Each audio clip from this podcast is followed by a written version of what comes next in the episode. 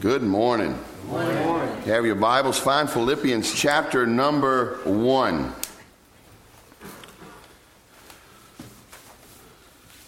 You know, happiness is often one of those things that we sort of look for. It's you might be described as getting what you think you want, you know? And happiness can be elusive because a lot of times you'll pursue something thinking it'll make you happy, only to arrive and find out that wasn't the ticket at all. Uh, there are numerous stories about professional athletes who, in the pursuit of, of their goals, their dreams, to arrive there and on the very night they arrived to sort of say, well, is that all there is? And there's been a great many business people who said, if we could just do this, or I could just earn this much money, then I'd be happy. There's been a great many people who looked at their families and said, if we could just get our family in, in this position, then we'd be happy. So sometimes the pursuit of happiness is a tough venture. What Christians are called to is the reception of joy. Notice the difference in that. The pursuit of happiness feels like something you go after. The reception of joy feels like something you receive. I love the story in the Bible where the, the person found a treasure in a field. And it says, and for joy, for excitement, they went and sold everything they had so that they could buy that field. There was something that was better than everything they had. I contend to you that something is Jesus. Come on, say amen, church. Amen. I know it's early, right? And sometimes you got to preach to your own heart. You got to get your own heart engaged so that you'll get your, your head engaged. Amen? Amen. That person in that parable found something that says, man, this is worth more than everything I've ever had, everything that I currently own. And no matter what it takes, I'm going to get this. I believe when we read Paul's letter to the church at Philippi, we find a man who has found joy in Jesus. He's received it. It wasn't what he was pursuing as much as what he pers- what he received. Now, think about to set some context. Think about how Paul came into the faith. Now, this guy grew up in the scriptures, the Old Testament scripture. He was a he was a Jew of Jews, or he described himself as a Hebrew of Hebrews of the tribe of, of Judah. I mean, this, this, this, uh, this guy had a pedigree that was, that was unmistakable. He had the right education, the right connections. He was a Roman citizen, so he had rights abounding in his government. He had genealogical and religious pedigree out the window, right? But he says, I counted, it's strong language. Even in English, it's strong language. He says, I counted all of that as, anybody know the word he uses? Dung. That's strong language, isn't it? Now, you, you, know, you say good for Paul, but what, what if you what if you say I, I count all my family heritage? I count my college degree. I count the place I come from, the things I own. I count all the years I've worked at my job, all the years I've, I've striven in my community. I say all of that is about the same worth as a cow patty. Now, Paul didn't say it was worthless. What he said it was it was dung in comparison to knowing the power that's able to raise from the dead. Amen. All of it means nothing in comparison. Uh, you know, think about this. Is I, I brought this up last week. You know, like he says, sheep have value, but your life are more valuable than sheep. Birds have value, but your life is more valuable than birds. Paul's saying all that stuff in comparison to knowing Jesus might as well be a cow patty. And I think if we're ever going to discover or receive the joy that God offers, we've got to get to that position where we see who He is and what He offers is just flat out better than all of this. It's just better. And you remember, Paul didn't get that because he learned it. He learned contentment, but he never learned salvation. God knocked him down in the road. And he, he had one of them, what we call come to Jesus moments, right? Any y'all ever got a come to Jesus moment from one of your parents? Uh, my, my, grandma even told me she had a knuckle that was as hard as steel. She says, "I'm gonna bring you to Jesus," and she would be shaking that knuckle at me. And I say, "I don't know if he's in your knuckle, but don't don't introduce him to me no more." Well, he got to come to Jesus' meeting, and it changed his life. God blinded him so that he could teach him to see. He blinded him from the pursuit, the pursuit of success, so that he could become open to the reception of joy. So it's no wonder when we see Paul here writing this letter to the church at Philippi, he's a man changed to, chained to a Roman centurion 24 hours a day. They took six hour shifts. 24 hours a day, he's chained to another person, but his joy is unchained. You know, you, anybody remember ever getting one of those postcards in the mail from somebody and it says, Wish you were here? Right? Uh, I saw uh, Carol Clayton uh, Friday or Thursday, and he said uh, they were going to Cape Hatteras this weekend, and I just said, "Oh boy, suffering for Jesus, aren't you? Just suffering." I, uh, Stacy, I think I saw y'all at White Lake yesterday, right? Was it? Oh, I knew somebody was there. I just said, "Oh, look at them suffering for Jesus." I hadn't got a postcard yet. Nobody said, "Wish you were here." No, you guys were at the lake, Hyco Lake, uh, suffering for Jesus. You didn't send me a postcard. Wish you were here, right? Paul is sitting in prison writing, basically saying, Wish you were here. And if you don't get that context this morning, you'll start to say, But Tim, you don't understand my situation. Here's a man sitting in prison, basically writing, Wish you were here. And it's not that I wish you were chained to, to this guy. It's not that. It's not, I wish you were awaiting trial. What he's saying is, I wish you had the joy of Jesus no matter where you are. Amen. And I believe that's what God wants for you, church. He wants you to have the joy of Jesus. Is your job challenging right now? I still want you to have the joy of Jesus. Is, uh, is your family life a challenge right now? Still want you to have the joy of Jesus. Are you limping around like Steve Evans with a bad knee? Uh, laying in the hospital like Willie? Uh, you know, having a hard time breathing, still want you to have the joy of Jesus. Amen? Uh, is it, are you going through a tough time with your adult children? God still wants you to have. Somebody grunted back here. That's one of them hillbilly testimonies right there. Mmm. The Father still wants you to have the joy of the Lord. Come on, church, say amen. amen. Anybody in here is, is, just struggling getting older? Anybody? Amen. Could we bring a slip and slide for them to get out the choir loft with? I, I don't think this crowd's gonna make it, man. Right? Right? Anybody got any uncertainties in your life? Anybody? God still wants you to have the joy of Jesus. So, in your circumstances this morning, I, I want to set the stage here, right? In your circumstances, no matter what they are, God wants you to have the joy of Jesus. So when Paul would write, Wish you were here, you know, if he was writing a postcard, it would be right here. Wish you were here. Let's look at the scriptures this morning. Philippians chapter number 1, beginning at verse number 12. I want you to know, brothers, that what has happened to me has really served to advance the gospel. Stop! Where is he, church? Where is Paul sitting right now? He, he's been locked up in Caesarea for two years before he ever gets to Rome. He, he's been on this trail for a while. And what does he say? I want you to know He's, a, he's, he's making a summation of every beating, every rejection, every imprisonment, his current conditions. He said, I want y'all to know. Don't lose your perspective. I want you to know that what has happened to me has really served to advance the gospel. Verse 13, so that it has become known throughout the whole imperial guard and to all the rest that my imprisonment is for Christ. And most of the brothers, having become confident in the Lord by my imprisonment, are much more bold to speak the word without fear. Some indeed preach Christ from envy and rivalry, but others from goodwill.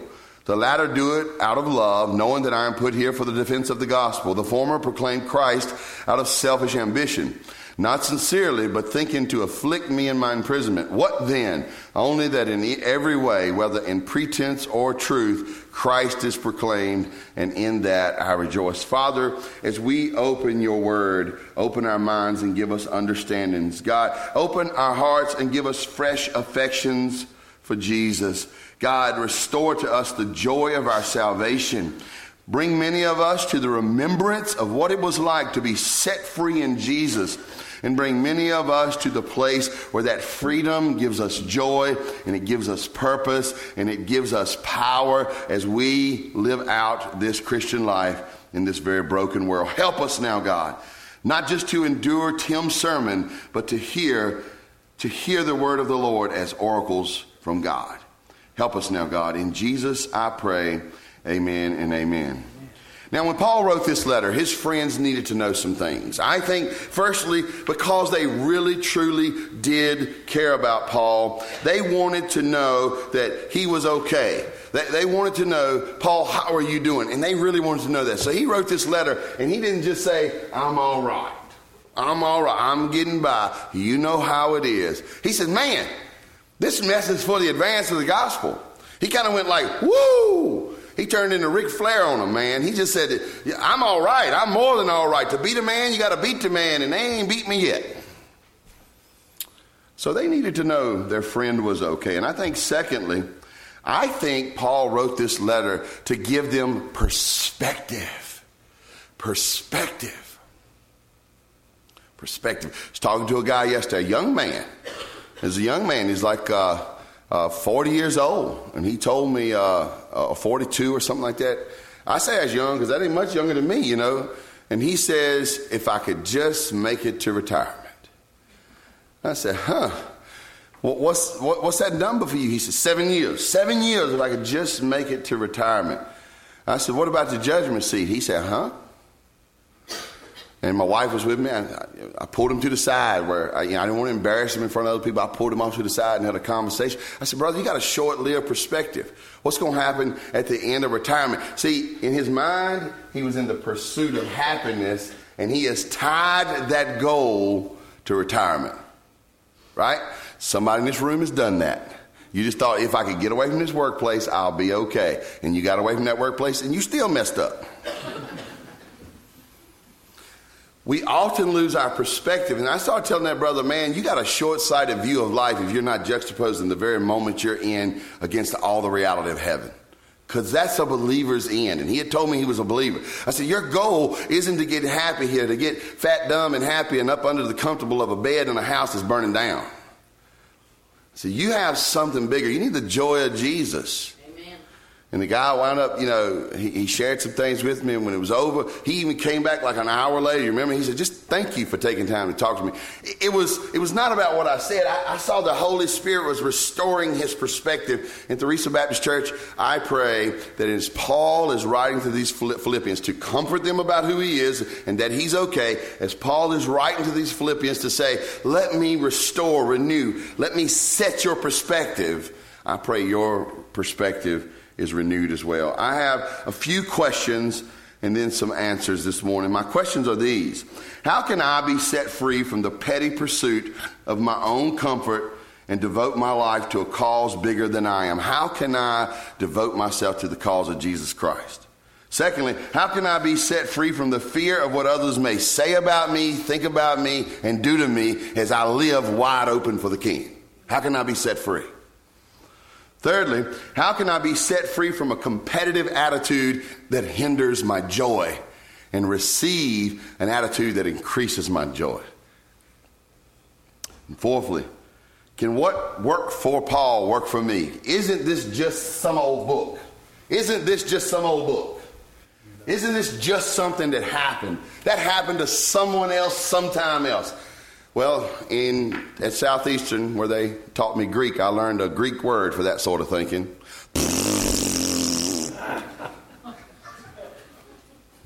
this is relevant today. Amen.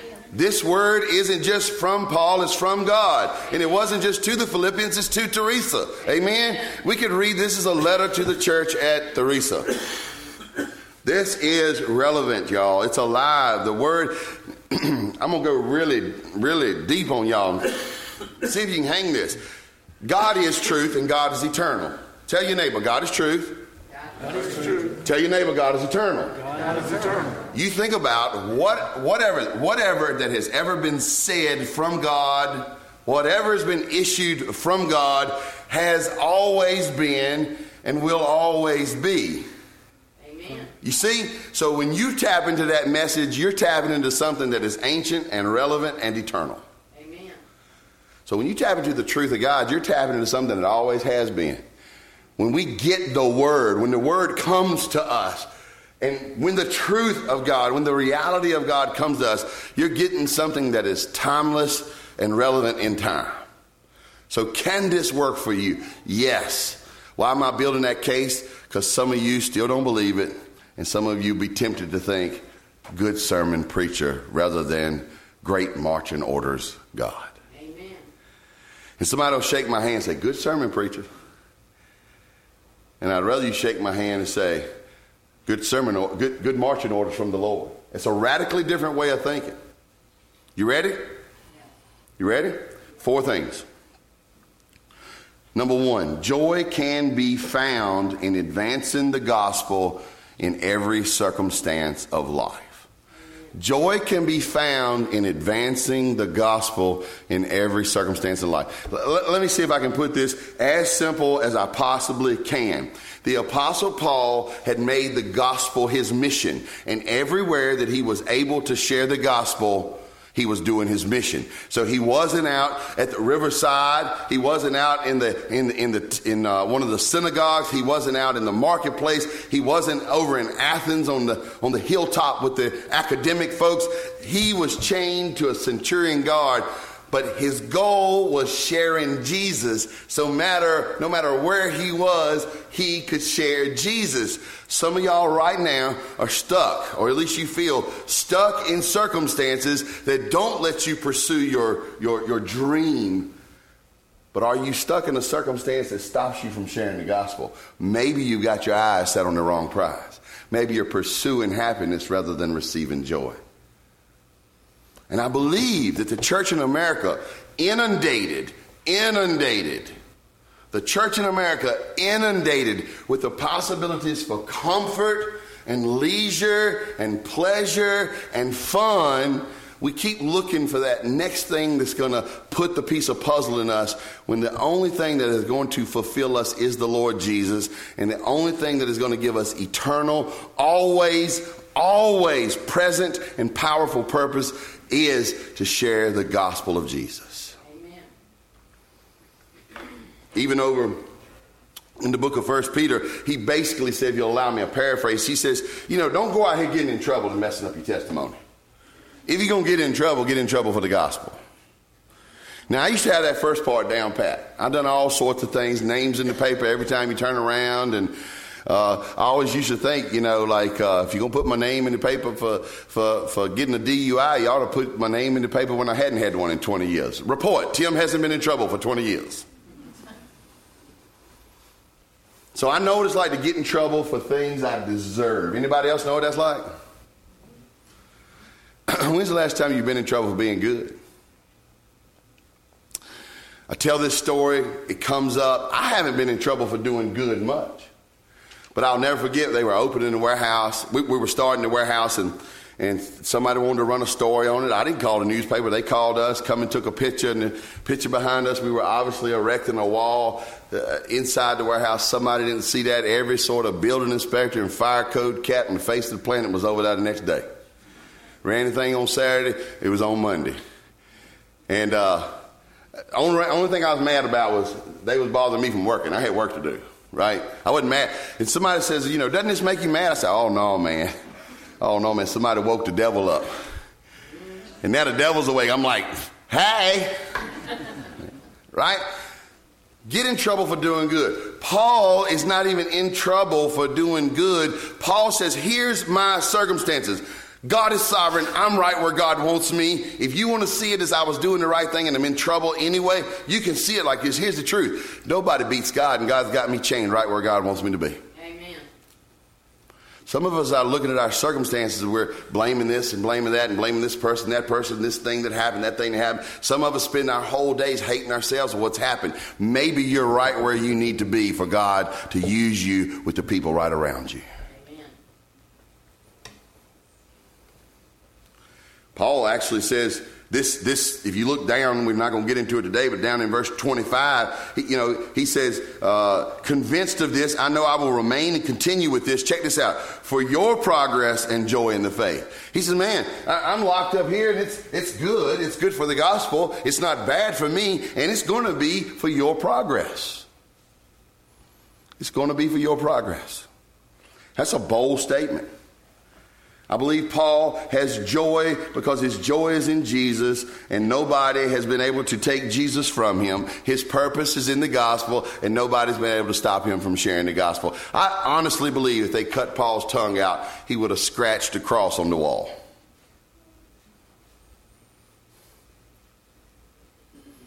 That's purpose, man. Will it work in your life? It will never work if you don't try it. If you don't look at your circumstances and say, I'm going to keep trucking for Jesus. I was working at Fleet, uh, not Fleetwood, uh, oh man, Copper Tube place. Forget the name it right now. It'll come to me. It don't matter.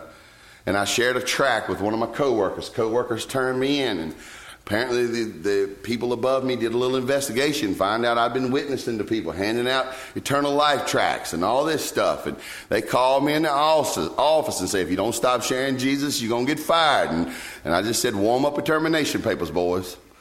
It was four guys in front of me. I looked, and in the sovereignty of God, I had four eternal life tracks stuck in my pocket. I reached out and handed each one of them one. I said, hey, I'm off till Monday. Y'all let me know if I still got a job. Now, looking back, it was a hair arrogant, but you know, I didn't mean it that way. It, I didn't mean it that way. I was just like, I'm not gonna let y'all not gonna make me stop sharing Jesus. Amen. So what's wrong with the church in a lot of cases is we keep pursuing the American dream rather than receiving kingdom joy. Amen. And we keep getting in levels in the American dream and it just ain't satisfying. I was talking to a couple the other day. They got an in-ground heated pool and a uh, a jacuzzi, and and they got uh, uh, two kinds of motorcycles for riding around looking cool, and two kinds of motorcycles for long road trips. They got a sports car. They two of them. They live in a huge home, huge home. They got uh, they just bought them a motorhome. They're gonna start ripping and roaring around. They got a pool table down in the basement. I mean, they, they were just telling me all this stuff, and they ain't got a lick of joy in them. I know it's bad English, but it's great Southern. They ain't got a lick of joy in them. They've accomplished, accomplished, accomplished, accomplished, accomplished, but they are just sick with joylessness. And I think when as things unfold, they will enjoy. Y'all hear me? They will enjoy that camper. Amen? Right? Anybody here got one? They're scared to tell me. Yes, you think I'm gonna get you, don't you? Anybody out here got one? Amen. Somebody's testifying. You will enjoy it. But if it's the source of your joy the first time it breaks down, it's gonna make you cuss. But if the source of your joy is bigger than that, when it breaks down, you go, it broke down. Do y'all, am I getting anywhere this morning? Anybody here got a, a, a, a, fixed up old car? You will enjoy it. But if something happens to it, if it's the source of your joy, your joy is crushed. See, walking around out in public was not Paul's source of joy. Jesus was his source of joy. So when they took walking around in public from him, they couldn't take his source of joy. Am I getting anywhere with anybody? Yes, amen. Some folks in here love your image. You know, and as long as people feel good about you, you feel good. But the moment somebody comes against you, your world crashes because it's the source of your joy. I believe that we can advance the gospel in every circumstance of life, and I believe Jesus being our source of joy will, will sustain us when the junk around us is taken away from us. Secondly, secondly, when we do this, when we do this, others find encouragement, others find courage, and others take their cue from us. Now, I, I, I put this in my notes, and so somebody just gonna have to get over it. Look at your neighbor and say, Get over it. Get over it. Now look back at Stacy Davis and tell her to get over it. Get over it. Stacy, I, I, I, really thought you were out of town. I, I crossed it up. I thought Jenny and was a Hyco, and you, so I was going to talk about you while you weren't here.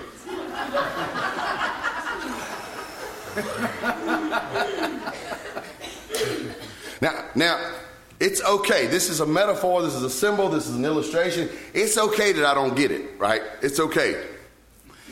But y'all, y'all just watch that sister, right? She's out here jumping around and screaming, and and people are sweating. You know, usually when that happens to me, something's on fire. and then you'll see so many people where will be encouraged by her. So many people follow her lead. Um, on uh, Resurrection Sunday morning, we sat down at Oak Grove, and I, I saw her, and I says, "Hey, I want you to tell me what you said at yesterday's uh, exercise session." And uh, she shared her heart. She shared her heart about the Lord, and she actually says, "Well, it wasn't much, but it didn't need to be much, Stacy, when the Holy Spirit got a hold to it. It just needed to be a seed of faithfulness, and then God makes a garden of fruit. Right? Am I right?"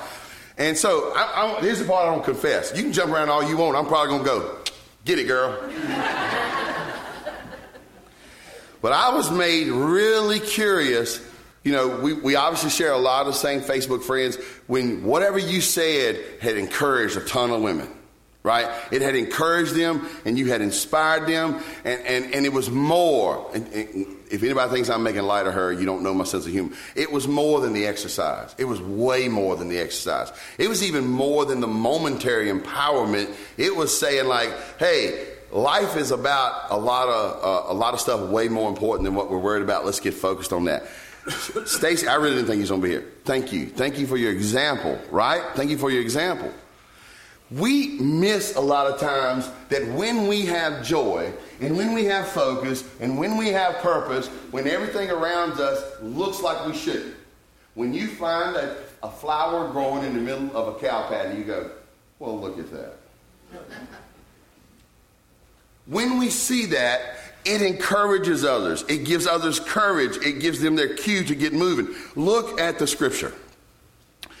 Verse 13 says, So has become known, right? God is advancing the gospel while the man's in chains. Verse 14, and most of the brothers having become confident in the Lord by my imprisonment. What? This past week, I think it was Monday night, we went, went to an event at PCC. Was it Monday night, honey? And uh, people were winning awards, right? It was pretty cool. It really was. Um, uh, uh, Allison and Patty got up and gave some awards. Some people y'all know, and probably other people you know, got up and gave all these awards. And you know what I noticed? They got to the adult learning section of the award giving. Most of them have been for college and trades, right? This basically was for people who had gone back to high school and hadn't give up. Life had thrown them a curveball. Maybe they threw themselves a curveball. Who knows? I don't know their stories. But people, I was one of them applauded the loudest when those adult high school people were given awards. You know why? Because all of us know what it's like to give up, to quit, to get knocked down, and we love it when we see other people not quitting. We love it. You know, my daughter won some award, and I literally, I'm proud of it. I really am. But I was like, this is Golf Channel, Tiger Woods. Good shot, buddy. And this girl got up and, you know, highest GPA for, for high school graduate. I was like, because I was like, man, most of the people in my family didn't graduate high school and never went back. I get how hard it is to go back and to try. When somebody's doing something, when all the evidence says you should quit, it really inspires you. Those young people, eh, younger than me people, they really inspired me, right? Look at Paul in jail. He says, God has given people boldness because I'm in prison if some of us at the Risa Baptist Church would get going in the gospel, it's no telling who you'll encourage in the process. Amen. You say, I'm poor, I don't have time, I'm tired, my body's broke down, I'm old, I'm young, I'm middle aged, whatever thing we throw up, right? If you'll just say, right where I am, with whatever I'm facing, I'm going to get about the business of enjoying Jesus and sharing the gospel, you will encourage others to do the same. You will encourage others to do the same. Not only that, there's this incredible surprise to me. If you read this passage, Paul even finds a way to rejoice in his rival's success. To rejoice in his rival's success. Now, churches are competitive. Let's don't pretend like they're not, right? They are. Somebody leaves your church and goes to this church, or you hear about a church growing. Church members are often, we'll do one of two things. We'll start to disdain their growth, or we'll start trying to figure out what they are doing. So Paul's locked to a centurion. Now, now set the stage. He's locked to a centurion, right? Chained to him. He's saying, "Cool, I got somebody to witness to." Yes. I'm in prison. That's okay. They ain't took Jesus from me. Somebody say amen. Amen. Furthermore, my brothers and sisters are getting encouragement to share the Lord. Yes. And so somebody comes along and says, Well, what about them guys who's, who, who are against you? Paul says, Oh, yeah, those guys. I mean, look, look at it, verse 15. Some indeed preach Christ from envy and rivalry, but others from goodwill. He says, So there's a lot of other gospel ministers who aren't in prison, okay? One crowd does it out of love, knowing that it, it, that same thing led me right here. They're sharing the gospel out of love, and it led me right here to prison. Some are doing it for that reason. And some are doing it simply because they see an opportunity to go against me and promote themselves. See that? So there's a myriad of people who are filling the gap that Paul's imprisonment has created. You see that? And look at what he says if you'll allow me to put it into Tim Bowes translation, the TBP, the Tim Bowes paraphrase, he says, Awesome. Long as they preaching Jesus, I'm happy for them. Why? Because his goal was advancing the gospel. So even if one person is emulating him and doing it out of love and, and, and they're sharing the gospel in truth, Paul says, Awesome. And if someone's doing it against him, but they're in the process of being against Paul before Jesus, awesome. This past week, well, just a couple days ago, Friday, I was over in Halifax County, and I was trying to trying to move my life matters that way, and and uh, we're, we're going to open up. Well, Lord willing, you know what I mean. Lord willing, we're going to open up a camp and retreat center over in Halifax County. We're working toward the purchase of the property, so I'm going around talking to various people, doing paperwork, filling out inspections papers, blah blah blah. And, uh, you know, I'm honestly trying to meet and engage with some new donors. I was over there all day long and Three or four times, people come up to me and they said things like, What about Young Life? And, you know, in other words, was I in competition with Young Life? I said, Oh, no. Oh, no, no, no, no, no. Young Life is for Jesus. Tim Bowes is for Jesus. My Life Matters is for Jesus. Somebody else says, Well, they have this ministry called Teens for Christ. Awesome. I can't wait to meet them. Right? I'm not in competition with anybody who's sharing the gospel. Amen. I'm not in competition with another church. I'm not in competition with another minister. I'm not in competition with another ministry.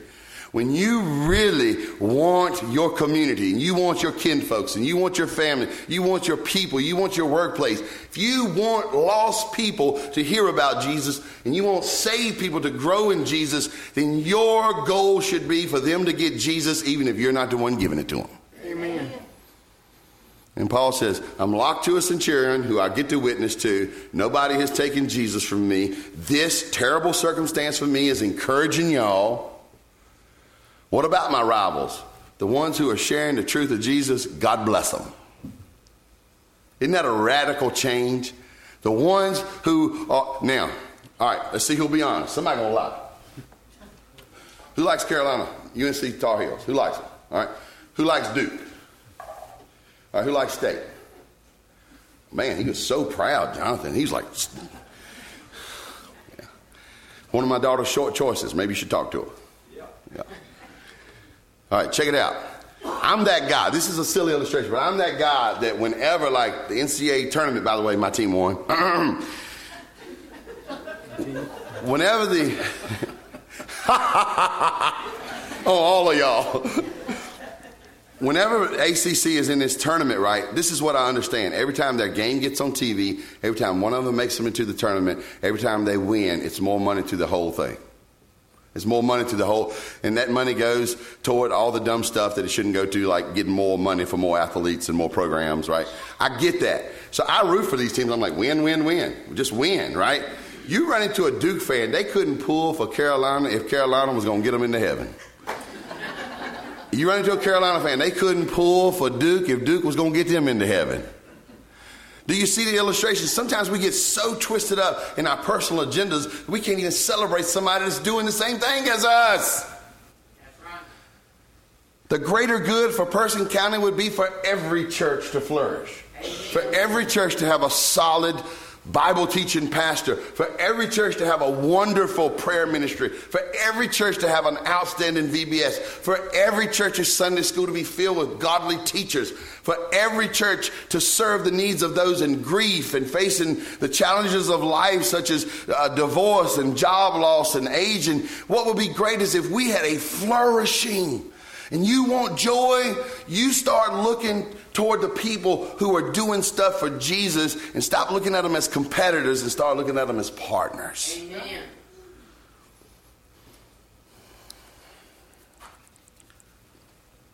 Almost hyperventilated right there.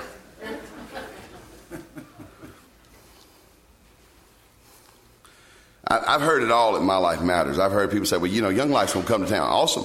I'll give them my office for a while till they get on their feet. Child Evangelism Fellowship's coming to Roxboro. Great. Uh, great, I'll give them my office. So and so's coming down. Well, they stopped sharing the gospel about 30 years ago, but if they'll come to Roxboro and share the gospel, I'll be right behind them. Right? It is a great, what if my life matters? What if all these people come down and we go out of business? As long as we are sharing Jesus, I don't care. My joy is in Jesus, it's not in my stat sheet. Lastly, I don't think we'll understand this until we understand this life was given to us by a king who won by losing. Sometimes you need to remember that. This life was given to us by a king who won by losing. It's easy to think that all of this was long ago and far away, but it's still going on right now. The same Jesus who stooped to conquer who descended the heavens heights to the cross, the same Jesus who went to that lowest shame in the grave, is the same Jesus who rose again to supreme glory, who still lives and rules today at God's right hand. It is this great king who gave the apostle Paul life. It's this great king who gives Tim Bowes life. And if you have life, it comes from this same great king. And it is this great king who paid the debt of sin, defeated the death of enemy, excuse me, defeated the enemy of death. Is this great king who desires that his people make his presence known so that they might meet this great king? Is this still possible? It is possible as long as this king lives. In church, he yet liveth today. Amen. I think a lot of times when our when our flames are burning low, we need to just come back to the source of the fire. Simplify. You know, you're spending too much time on your phone, your iPad, your computer, throw them away. But I need it for work. Leave it at work. Smart aleck. Watch too much TV. Cut the cord, man. Throw the thing in the garbage. All right? There's so many ways to simplify say, I'm not going to pick on anybody. Okay, I'm not. Some, some people got a vacation home and, and, and, and they've lost the, the, the fervor for it. But, you know, you say, well, we, you know, we got the thing, we got to go down there, sell it. You find, whether it's an attitude, or action, or, or, something you own, you find what is hindering you from pursuing the mission of this king and you kill it. Because your joy is only going to be found in Jesus. Your purpose and power are only going to be found as you advance the gospel. In church, we're not, we're not going to, we're not to sing these gospel songs with great fervor until we're living this gospel life with great fervor. Amen. I heard somebody say recently, how can you get the church to sing? I says, oh, it's easy. Play songs about stuff they love. Stand up here in the pulpit and sing about summertime. Everybody will sing. Sing about the concert of everybody's favorite musician. We'll light a lighter and sing along, sway.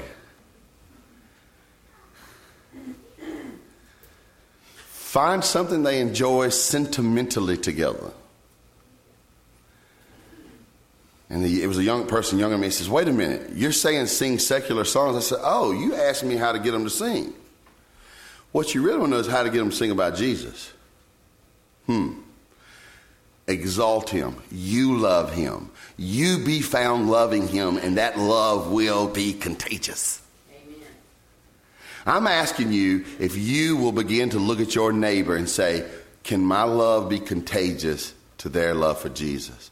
And what you may have to do is go back to the flame and let your love for Jesus burn hot in a fresh way. I love Jeremiah chapter 17, verse 7 and 8. I quoted it last week. I'm going to quote it again this week. Blessed is the man who trusts in the Lord, whose trust is in the Lord. He is like a tree planted by water that sends out its roots by the stream and does not fear when heat comes, for his leaves remain green, and is not anxious in the year of drought, for it does not cease fruit cease to bear fruit. The person who is rooted in eternal Jesus, who is unchanging, who remains the same today, tomorrow, and forever. That person who's rooted in Jesus, when the seasons change, that person's roots stay in the same soil.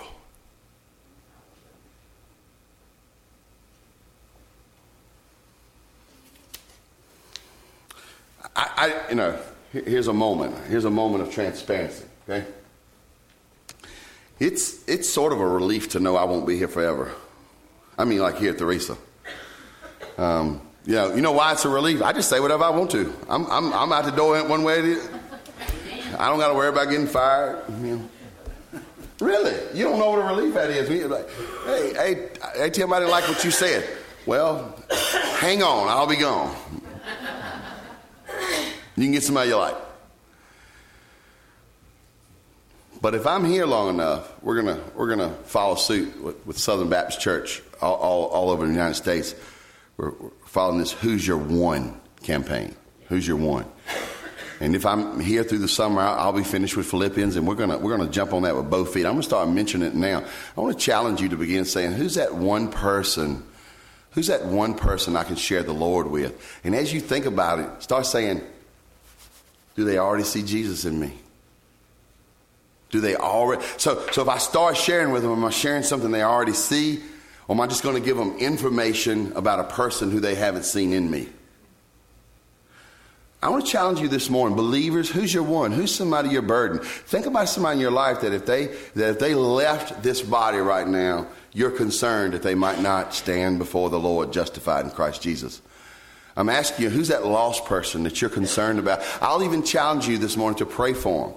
Maybe you can't get out on your knees, but if you can, I challenge you. You know what? I challenge you to get on your knees because the spirit follows the body. In other words, if you will humble your body, you will humble your soul. Who's that person? Could you start thinking about who is that person? Second challenge to Christians. Second challenge. Do they see Jesus in you? What's impeding that? Have you got a bad attitude? Are you focused on the wrong stuff? Third challenge to Christians in the room. Third challenge. Do you have joy? Are you enjoying the Lord? He wants you to have joy in the midst of your circumstance. He wants you to release the competitiveness of this American society and embrace the joy and contentment of being his son or daughter. And then finally, maybe you haven't met this Jesus today. I'm going to tell you, I was a drunk, a drug abuser, abuser, a violent man violent. I was funny, but I won't joyful. I've always been funny. I'm funny to look at. I'm funny to listen to. But I won't. Didn't have any peace. I seethed with anger 24 seven. It was like a pot that was boiling. Like you put a wooden spoon on it, it would boil, and all you had to do for it to boil over was take that spoon off. And I'm gonna tell you right now, man, there's nothing better than Jesus. Amen. Jesus is my drink. Jesus is my dope. I don't need that stuff anymore. Amen. Jesus is my peace. It's not that I don't get angry, I'm not characterized by anger. Amen. Amen. Jesus, I, I can only give you my testimony. Jesus has changed me. But it wasn't knowing about Jesus. I, I, don't remember not knowing about Jesus. It was knowing Jesus. Amen. And that only come through surrender. Do you know him today? Now the Bible says if you believe on his name and receive him, that means you you, you believe on all that he represents and all that he did, and you let him be Lord, you will be saved. That's, that's John 1.12. Romans 9 and 10 says, if you believe in your heart and confess with what, church? Your mouth. You will be saved. Maybe you've done that. Maybe you've never made it public. Maybe this is your morning to do that. Maybe, maybe you've never obediently followed him into baptism. Maybe, maybe it's time for that. So my challenges to Christians are clear. My challenges to those who, who, who don't know Jesus, it's clear. Now, this time of invitation isn't just trying to figure out how many verses before I tell Fran to stop playing. It's listening and saying, if God's speaking to me, will I respond to him? Father, as we sing together, do what only you can do. Speak to our hearts. In Jesus I pray. Amen.